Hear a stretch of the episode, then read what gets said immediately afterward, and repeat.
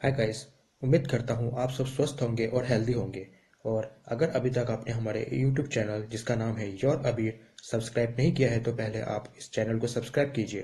दोस्तों, आज हम बात करने वाले हैं कि 2020 से हमने क्या क्या सीखा, क्या सबक सीखी हमने इस साल से। तो चलिए बात करते हैं 20 ऐसे सबक के बारे में जो हम 2020 से सीख सकते हैं। पहला पहला यह है कि निरोगी काया। कोरोना से लोगों के एक स्वस्थ शरीर का महत्व नए सिरे से सिखा दिया। खुद को सिर्फ़ स्वस्थ ही नहीं, शारीरिक व मानसिक रूप से पूरी तरह से फिट बनाना लोगों की प्राथमिकता बन गई, जो कसरत या योग को बोझ समझते थे, उन्होंने ने भी फिटनेस रूटीन बना लिया। दूसरा, बचत ही पूंजी है।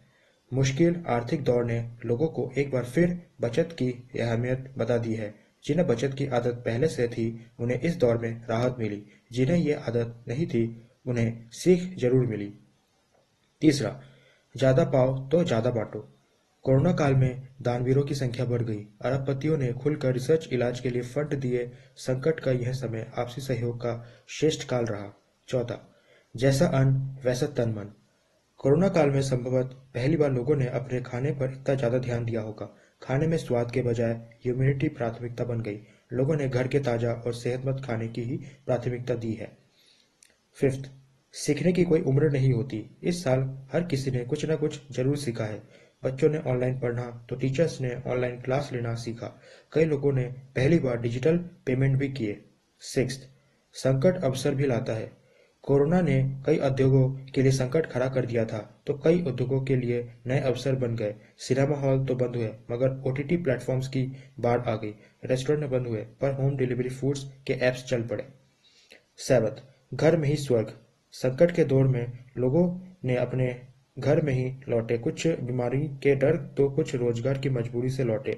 इस विस्थापन ने नई बहस खड़ी कर दी कि रोज़गार के अवसर घर के पास ही पैदा क्यों नहीं होते? एट वक्त से कीमती तोहफा कोई नहीं। लॉकडाउन के दौरान संभवत पहली बार लोगों ने अपने परिवार के साथ इतना लंबा वक्त बिताया होगा।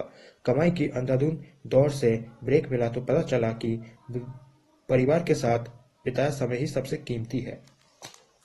नाइन्थ हर मुश्किल का हल है। लॉकडाउन के रूप में दफ्तरों व खेल के मैदानों के लिए दिक्कत आई। वक्त ने सिखाया कि हर संकट का हल है। दफ्तर घरों में शिफ्ट हुए। खेल भी ऑनलाइन हो गए। टेंथ। सुपर हीरो सचमुच होते हैं।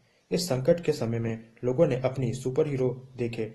असली सुपर हीरो डॉक्टर्स और स्वास्थ्य कर्मी हो या पुलिसकर्मी बिना थके लगातार इन लोगों ने जिस तरह काम किया, वह किसी सुपर हीरो से भी बढ़कर था। इलेवेंथ साथ चलो तो हल जल्दी मिलता है। इससे पहले किसी भी बीमारी की वैक्सीन इतनी जल्दी नहीं बनी। वजह थी रिसर्च में जुटे सभी देशों, संस्थानों ने जानकारियाँ साझा की। संकट में साथ चलने से ही जल्द हल मिला।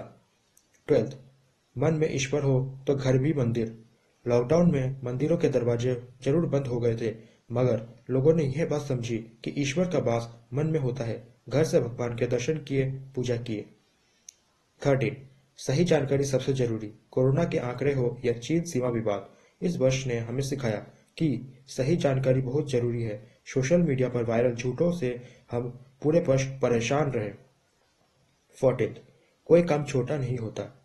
मोहल्ले, पहले मोहल्लों में सफ़ाई कर्मी आते चले जाते थे। कोई जानता भी नहीं था, मगर कोरोना में सफ़ाई का महत्व बताता है कि सफ़ाई कर्मियों पर फूल बरसाए।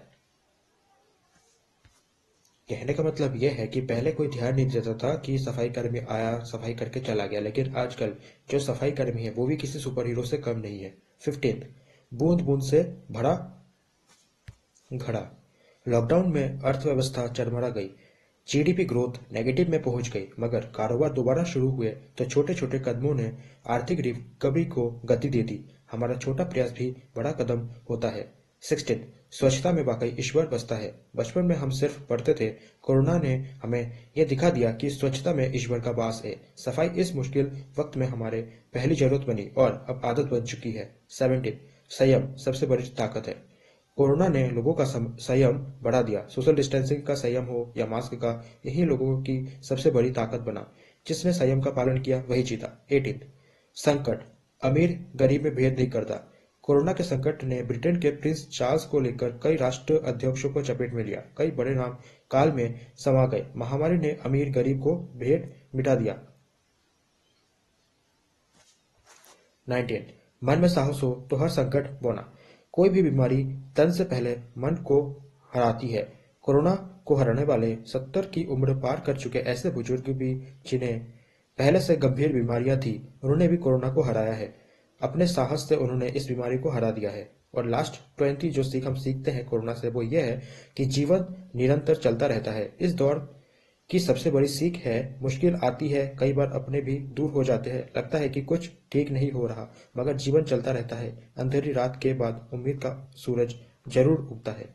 थैंक यू दोस्तों, अगर आपको ये वीडियो पसंद आई हो तो अगर आपको पसंद आई है तो लाइक कीजिए शेयर कीजिए, और नए हैं तो हमारे चैनल को सब्सक्राइब कीजिए। Thank you